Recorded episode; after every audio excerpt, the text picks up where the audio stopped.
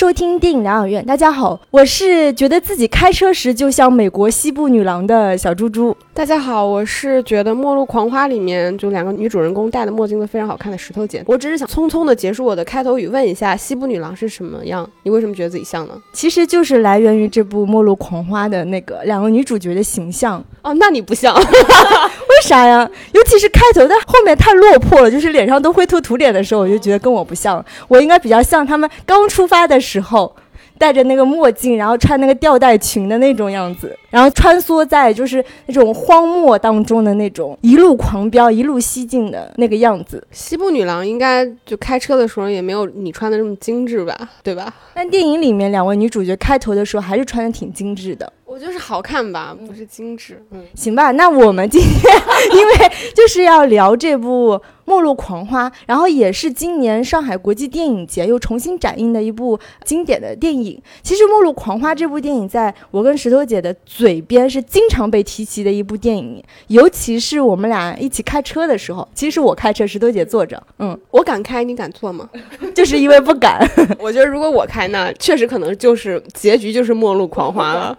对，因为这个电影其实。怎么说？一直被大家认为是一个女性主义电影里面非常经典的一部。它是雷德利·斯科特导演，就是在一九九一年的这样一部片子。然后我们现在看下来，就我其实这边看下来，我会觉得跟我第一遍看的时候感觉还是会有些差别。那个时候你会觉得它是一个命题作文，一个女性主义电影嘛，对吧？你要看一下他在拍什么。但这次看你会觉得这个电影里面其实有非常多的细节是很打动人的。然后就再一次让我觉得雷德利·斯科特真的是一个很厉害的导演，很多面化吧，因为他拍女性主义电影都能拍。的如此的精妙，包括异形也是，对吧？他其实那个就是在拍一个女性对于自己就是所谓天赋女性权利的一个妊娠的逃离，就像这部里边其实也是女性对于男权的这么一个逃离，就他拍的很深刻，而且很好看。在节目正式开始之前呢，还是非常欢迎大家可以去加我们的粉丝群。那如何加入我们的粉丝群呢？你可以直接搜索微信号幺八二四六九八七三八九，就可以拉你加入到我们疗养院的粉丝群。其实我们疗养院在今年有推出一档新的栏目，叫“他们说”，女字旁的她。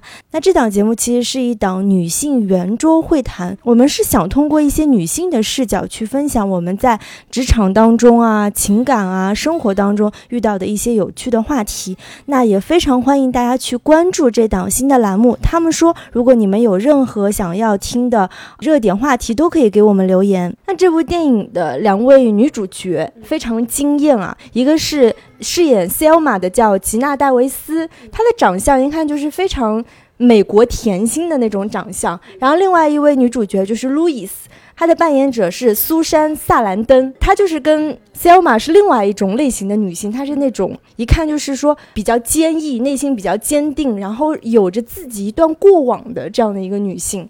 那这部电影因为是很经典的，我应该不用去赘述情节。那主要就是这两个呃闺蜜，她们约好一起出去散心，开着车，结果在这个旅途当中，其实是经历了不同的男性，然后一步一步将他们推向了所谓的末路。最后就是变成了狂花，嗯，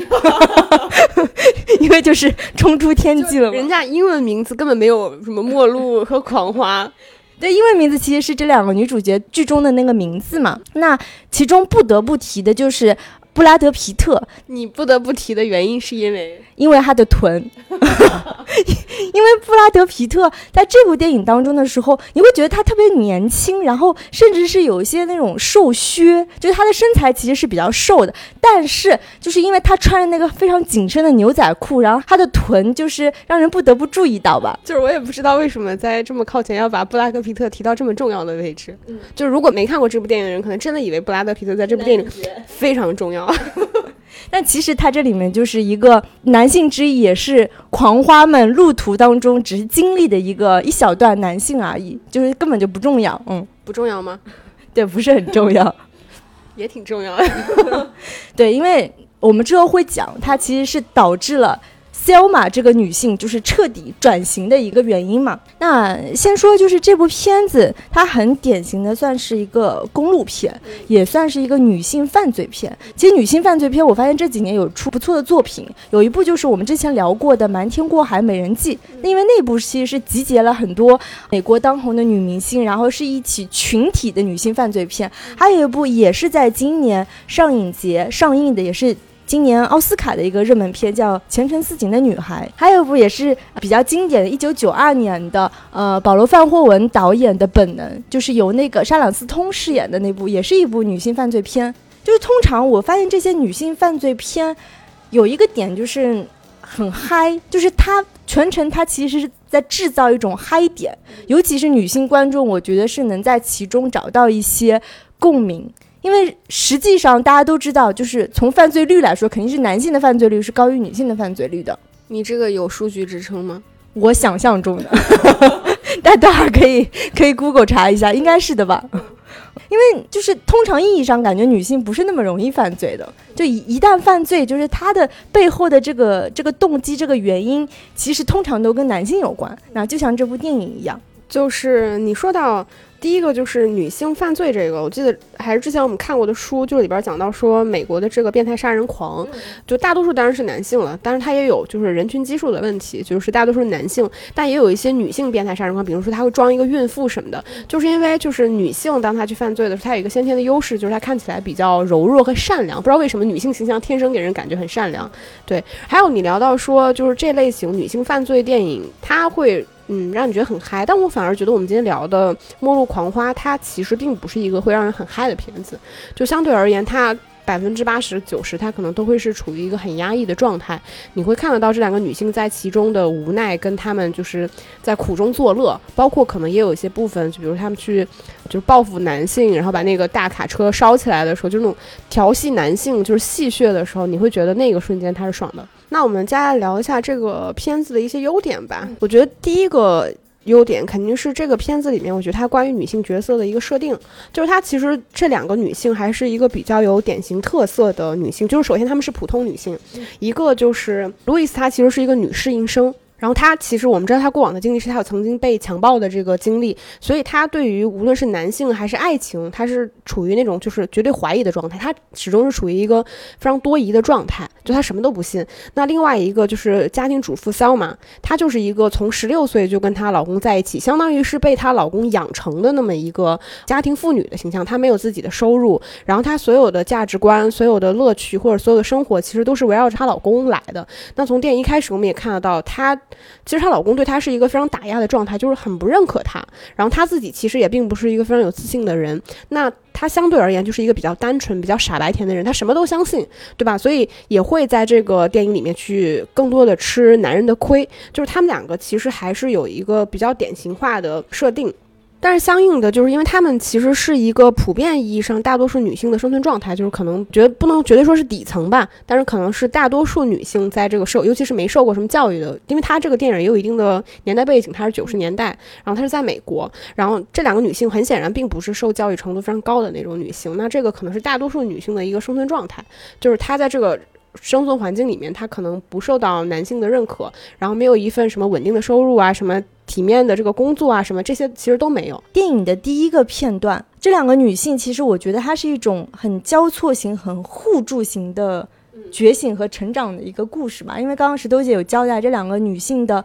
整个，包括性格，包括这个。她的那个社会环境其实是比较不一样的。那影片开头其实是通过两通闺蜜之间的一个电话，大概就交代了她们俩是一个什么样的人，对吧？那一开始其实是路易斯比较占主导，因为是路易斯提出说我们周周末我们要去度假，我们要去钓鱼之类的，然后还要交代那个 Selma 你要准备什么什么东西。那这个 Selma 就是刚开始看起来是比较。傻白甜的，而且也是就是很很依赖丈夫生存的这样的一个一个女性，但是实际上到后面的时候，我们就知道，因为肖恩她遭遇到就是布拉德皮特饰演的这个算是渣男吧。我觉我觉得她的转变其实是多重的吧。第一个就是她是有。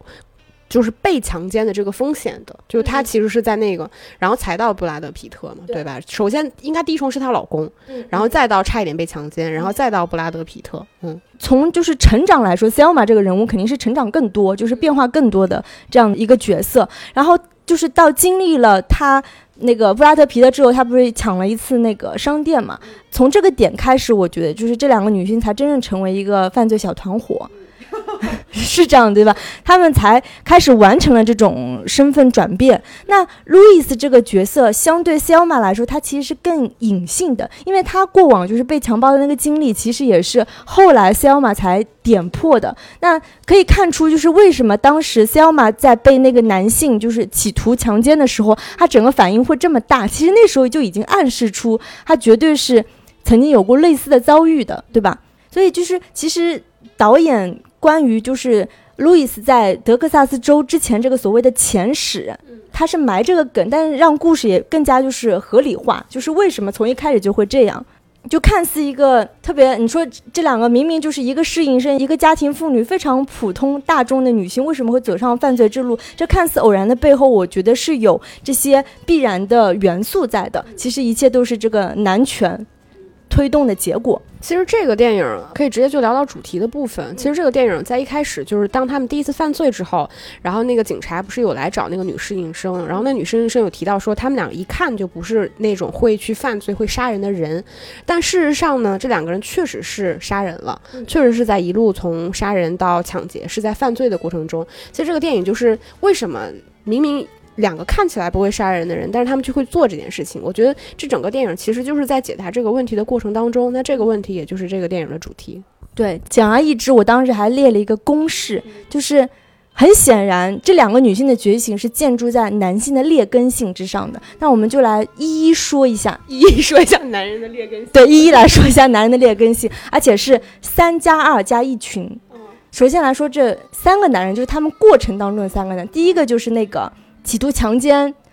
Selma 的那个叫哈兰，就是非常典型，他就是一个混迹在这种酒吧夜场的那种花心萝卜男，而且他是有一定暴力倾向的，而且他就觉得所有女人对他来说应该是很容易上手的，所以他对 Selma 才会就是各种故技重施，但是没有想到他最后落得这个结果，这应该是他们犯罪的第一个男人。那三个男人之后，第二个男人就是。那个布拉特皮特饰演的这个西部牛仔，他不叫 J.D. 嘛？J.D. 这个角色很显然就是一个小混混，但其实对于这个 J.D. 他是不是真的抢劫过银行，我还是有一定存疑的，因为不排除就是那种小混混，他特别能嘴说，特别能嘴嗨，说啊，我以前就是。抢劫过哪些银行、哪些商店？他说的那些台词其实蛮像美国电影里面演的这些台词，所以我们不排除他可能是只是一个小混混而已。那第三个男人就是那个油罐车猥琐男，这个油罐车猥琐男就是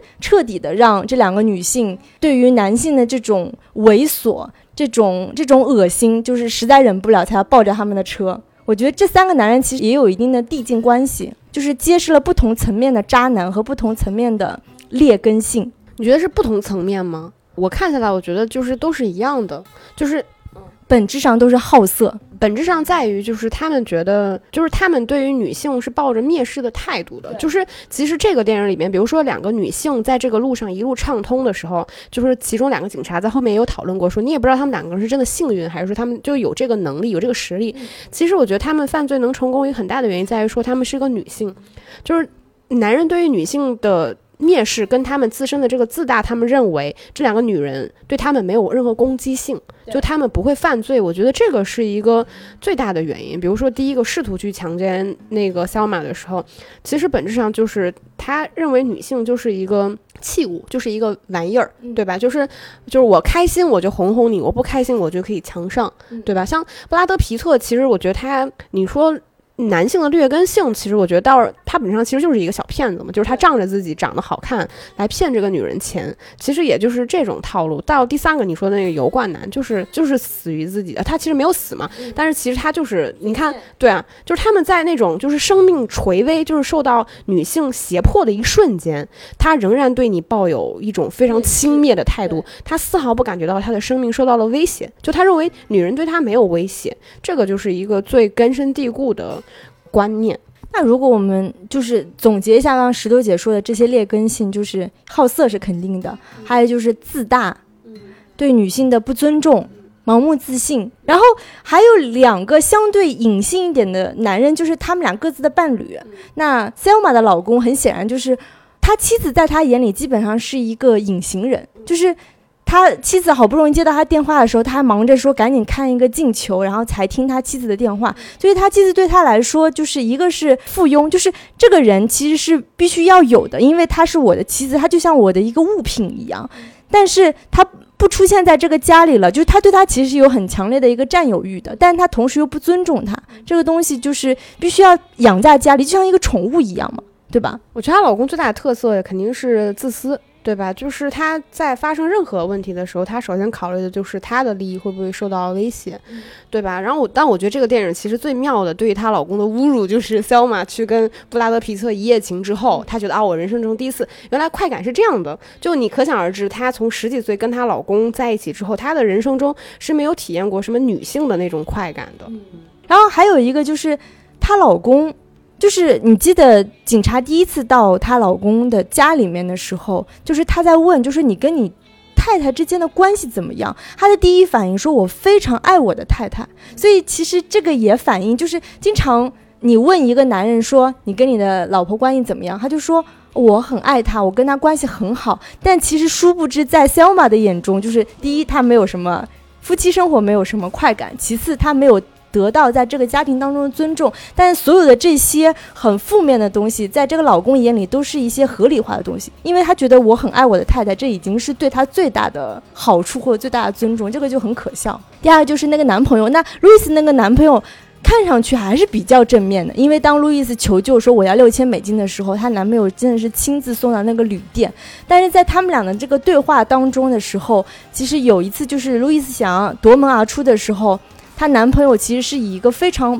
暴力的姿势挡住了那个门，所以我猜测在他们的这种关系当中，她的男朋友一定是有暴力倾向的，所以这也是为什么路易斯对她男朋友，我觉得既是爱，但同时又有一丝保留和害怕在。真的有吗？我觉得有，她男朋友一定是有暴力倾向的，就是路易斯当然是看上去就是一个很独立的女性了，这个毋庸置疑。但我觉得他们俩的关系当中的话，就是既舍不得分手，但是又不愿意走下去的状态。我觉得是这样的，这个伴侣对路易斯的整个转变或者是觉醒，你不能说他起到一个积极的推动作用，因为其实他的这段爱情并没有让他有安全感，没有，并没有给他制造一个舒适区。所以，当他遇到他犯罪的时候，如果他是骨子里很信赖这个男人的话，他一定会跟他倾诉。但他从始至终其实把他当做一个工具人，他还是要自己跟他的闺蜜来完成这场所谓的觉醒，并没有把这个男人算在里面。所以他们这段关系一定是不那么健康的。还有就是一群男人，其实就是他们整个过程当中遇到，其实也不只是那几个渣男，他们比如说遇到过，比如说那个警察。其实有两个警察的形象，一个警察其实相对来说是比较理解这两个女性的，他一步步的在推测说，是什么把这两个女性逼到这个地步。那另外一个警察其实对他来说，我只是想赶紧破案，我只想赶紧抓到这两个女性。通过这些所有的男性群像，让这两个女性不断的认识到，身边周边这些男人的冷漠、自私和侮辱、侵害的时候，他们的人性不断的觉醒。才义无反抗的走上了这种反抗的之路。还有这个电影，其实它是一个公路片嘛，然后两个人其实是抱着明确的目的，在犯罪之后，其实就是要离开美国，一直开到墨西哥。其实这个也是，就是到他们逼到绝境的时候。他们为什么不愿意开回去？其实他们在逃离美国的过程中，其实也就是在逃离男性的这个压迫和控制。所以到最后，他们又不愿意回到这个被控制的环境里面的时候，他们又无法挣脱的时候，他们选择了一个很决绝的方式吧。还有一个优点，我觉得这个电影其实拍的蛮有意思的，就是它这个里边其实是有在很明确的在赞美一种女性之间的友谊。因为说实话，就是第一次。当那个路易斯开枪杀死了那个试图去强暴肖马的男人的时候，其实那个时候肖马是无辜的。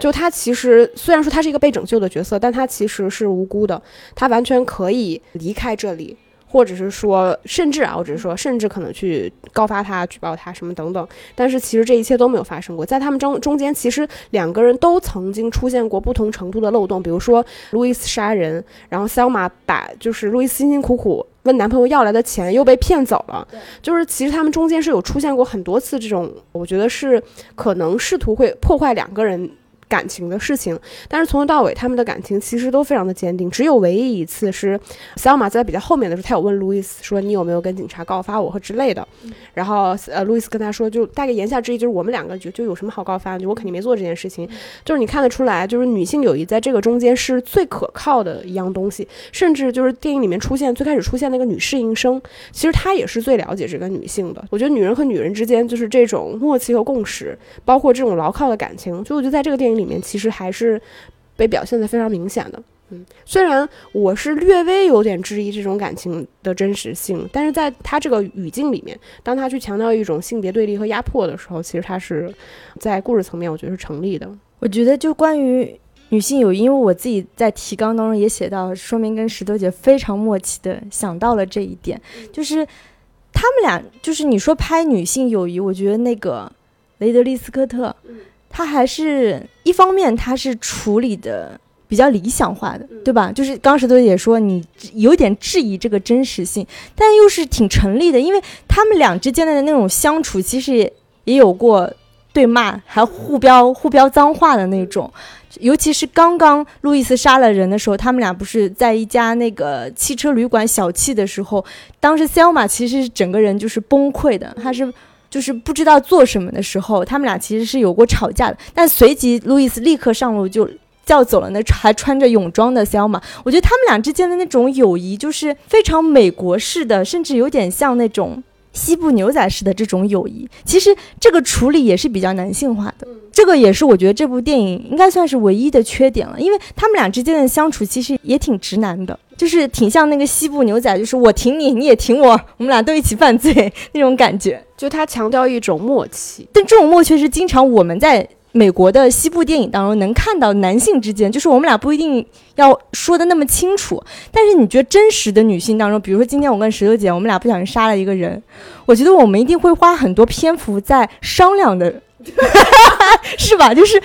各种就是我们在推测，说我们现在怎么埋尸。或者是我们要制造哪些借口？就是我觉得我们一定会商量很多。说实话，就我我看这个部分的时候，其实我当时也代入过。我当时就在想说，如果是我杀的人，就那我可能当下第一反应就很害怕你去告发我，对吧？因为我还没有想好策略，就是我到底要不要去自首。那如果是你杀的人，那我应该也会想说，就我可能不会去告发你，但是我也在想说，我怎么样能不被拉下水？就这个这个部分，我觉得他一定会，就是这种私心的部分，在发生这种极大型事件的时候，他一定会，就人性一定会被挑战。那在这一刻，就是这么极端的情况下，人性没有被挑战，或者说女性的这种情谊大过了这种人性的自私的部分，就它确实蛮理想化的。因为你刚刚也说，因为它的大背景就是一起对抗男权嘛，一起反抗男性，所以他们俩之间肯定是坚不可破，对吧？但实际上，我当时想过，如果一个亚洲男导演去拍同样类似的题材，我觉得一定会加很多矫揉造作的东西，就两个女性之间的这种，就是有点互相伤害，有点嫉妒竞争，但是我们不得不。走在一起去反抗呀，一定就是多很多很细腻的这些东西，但他们俩倒好，杀了人还一起放着歌一起唱歌，对吧？那个戴着墨镜晃着丝巾的这个东西就非常西式吧，嗯，就他就是在以一种非常极端化、浪漫化的方式在拍女人，在拍女性的友谊，对。所以它其实相对而言，它并不是一个个体的电影吧？我觉得它还是有很多类型化的元素在，就包括这两个女性的设定，就女性对于男权的这种逃离，它都是在一些概念化的这种方式去拍。所以就有很多东西，比如像你说到女性的东西，它其实没有那么的容易经得起推敲。就这个女人的个性，它一定是要服务于女人反抗男人这个主题，就它本质上并不是强调真正的女性的个性化什么的。但这个并不是缺点啊，嗯。因为你从这点来说，我觉得其实这个电影里面蛮多角色也是比较刻板化的。因为这里面你说所有的男性角色当中，我觉得相对比较正面的就是那个警察，就是那个非常体谅他们警察，就一路会觉得他们真的是被逼到这个地步才会做了这些事情。那其他所有的男性角色都是清一色的比较负面的形象，对吧？就是不断的在去制造这种刻板的印象，嗯。所以里面每一个人物都是可以被贴标签的嘛，他们都是有自己的那个典型性在的，对。然后我觉得这个电影其实还有一个比较大的优点是整个故事在推进的节奏，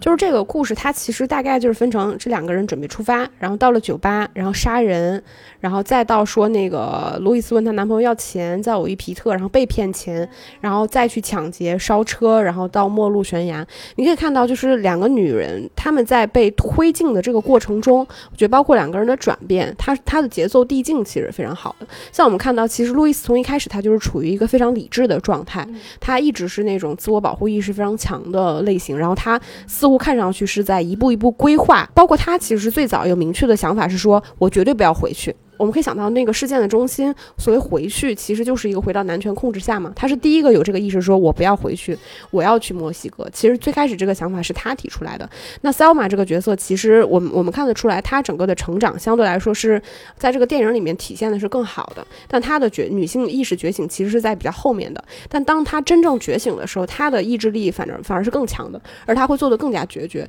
包括我们看到她后面就是很飒啊，用枪逼着警察关到后备箱啊，什么类似于像。这种就是让我们感受到爽感，也是因为这个角色他在前面受到了极大的压抑，然后再到他有了极大的挣脱之后，就是你能感受到这个角色身上带给你的爽感是更强的。那相反，路易斯这个角色可能他从头到尾都是一个比较平线性的这么一个角色。还有一个点吧，其实我也是想到了最近在追的一个美剧《使女的故事》的第四季，这里面提到就是。虽然主角没有说，但是我感受到的就是关于在女性救赎这条道路上，通常因为在宗教当中，经常比如说你犯了罪，或者是你受到别人的侵害，通常宗教里就会教育你去原谅，或者是去放下，对吧？原谅和放下都是救赎自己和救赎他人的一种方式，这是一个比较普世价值的。你说的这个女性救赎，那女性在这个里面是客体还是主体？客体吧，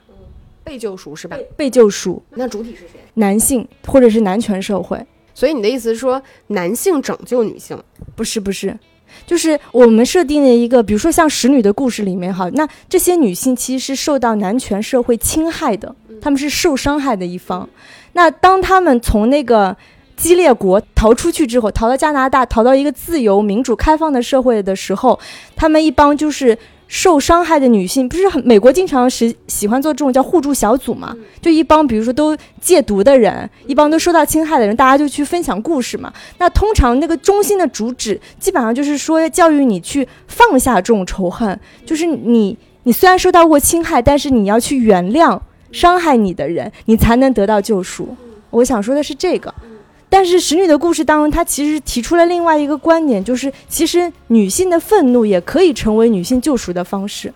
所以我就想到这部《末路狂花》当中，就支撑这两个人一路往前，不能回头，回头是男权社会的侵害。他所谓的往前，他所谓的墨西哥，其实本质上除了说他们造成了这个犯罪的事实，另外一外，我就觉得他们激发了这种女性的愤怒。就这些女性的这种女性的愤怒支撑着她们往前走，虽然他们知道这个前路其实也是一种深渊，因为最后结局我们都知道，他们俩是开着那个车就那样飞奔出去，那他们俩肯定就是奔赴死亡了。但是与其这样，他们都不愿意再回到。这个男权社会就是靠原谅来消解所有事情。其实不光是在说女性受侵害，可能在很多像你说的各种自助小组上面，他都通过你去分享，然后把它说出来，然后再进行原谅的方式。其实这是一种非常主流价值观意义上的东西，就是这个才能保证社会平稳嘛，对吧？所以你如果跟女性说你去反抗，你去杀了男人，对你去干翻他们，这种肯定并不是一种主流价值观会弘扬的东西。就如果整个主流价值观宣扬女性去造反。那这世界上哪还有家庭主妇了，对吧？那就是这一点让我喜欢《末路狂花》和喜欢《使女的故事》的原因。我觉得女性要有反抗精神，嗯，你要有这种不符合主流价值观的这种反骨在，女性才能得到解放。那请问你现在不符合主流价值观，女性的反叛和反骨在哪里？好像没啥。但是就是我还是赞扬这种精神的。如果我去参加那种自助小组，就是听到别人分享类似于比如说什么家暴的故事，或者是受到侵害的故事，我一定鼓励他反抗。哎，我始终觉得反抗是一种方式吧，我不觉得有什么事情是有终极的答案，适用于所有事情的。那关于这部电影的缺点，刚才我之前有讲到，我是觉得它处理女性友谊还是相对于比较粗浅直白的嘛。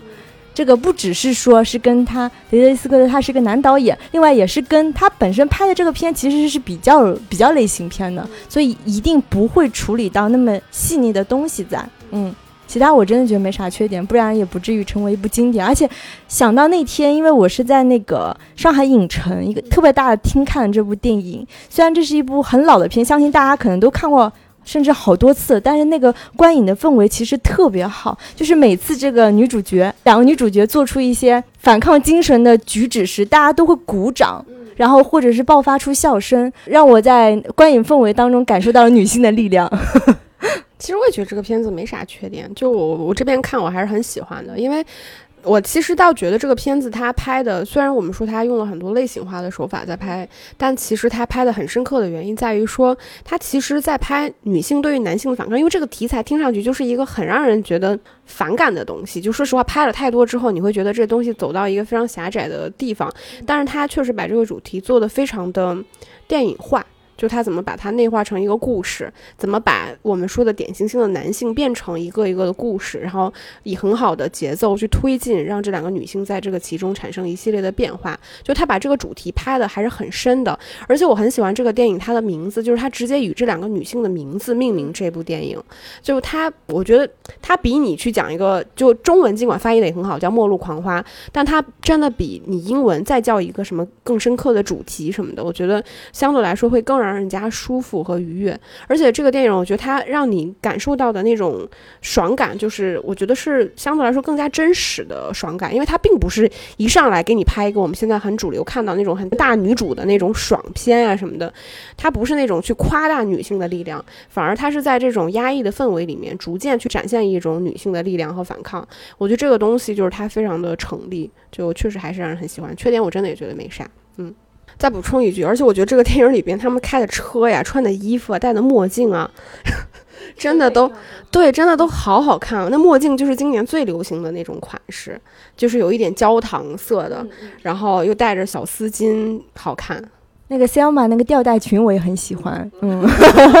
对，就是我觉得他审美上做的还是很好，因为他们俩开的那个车是属于底盘比较低的那种老爷车，它前后车身都很长，对吧？这种车也是现在在中国反正是很少见到的，嗯。然后，之所以这部九一年的电影到现在还能就是被大家翻出来看去讨论，确实是有它的这个女性主义的教育意义在的。我是觉得就是。他把一些很隐形的压迫，用一种比较戏谑的方式去表现出来，就是尤其 Selma 跟她的老公，因为通常我们生活当中，我们不去高谈论阔所谓的女性主义、所谓的女权的时候，但是我们往往忽视了这种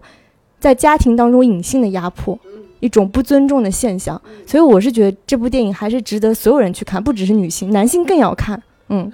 男性把它当成什么教育学习片？对，真的是有教育意义的，就是。中间司马不是绑架一个警察绑在那个车后嘛？他不就说，你有老婆孩子吧？你要对你老婆好点。你看我就是因为我老公对我不好，我才走上了这条路。所以我觉得对男性绝对是有教育意义的。对，好，那我们今天的节目就差不多到这里，那我们就下期再见吧，拜拜，拜拜。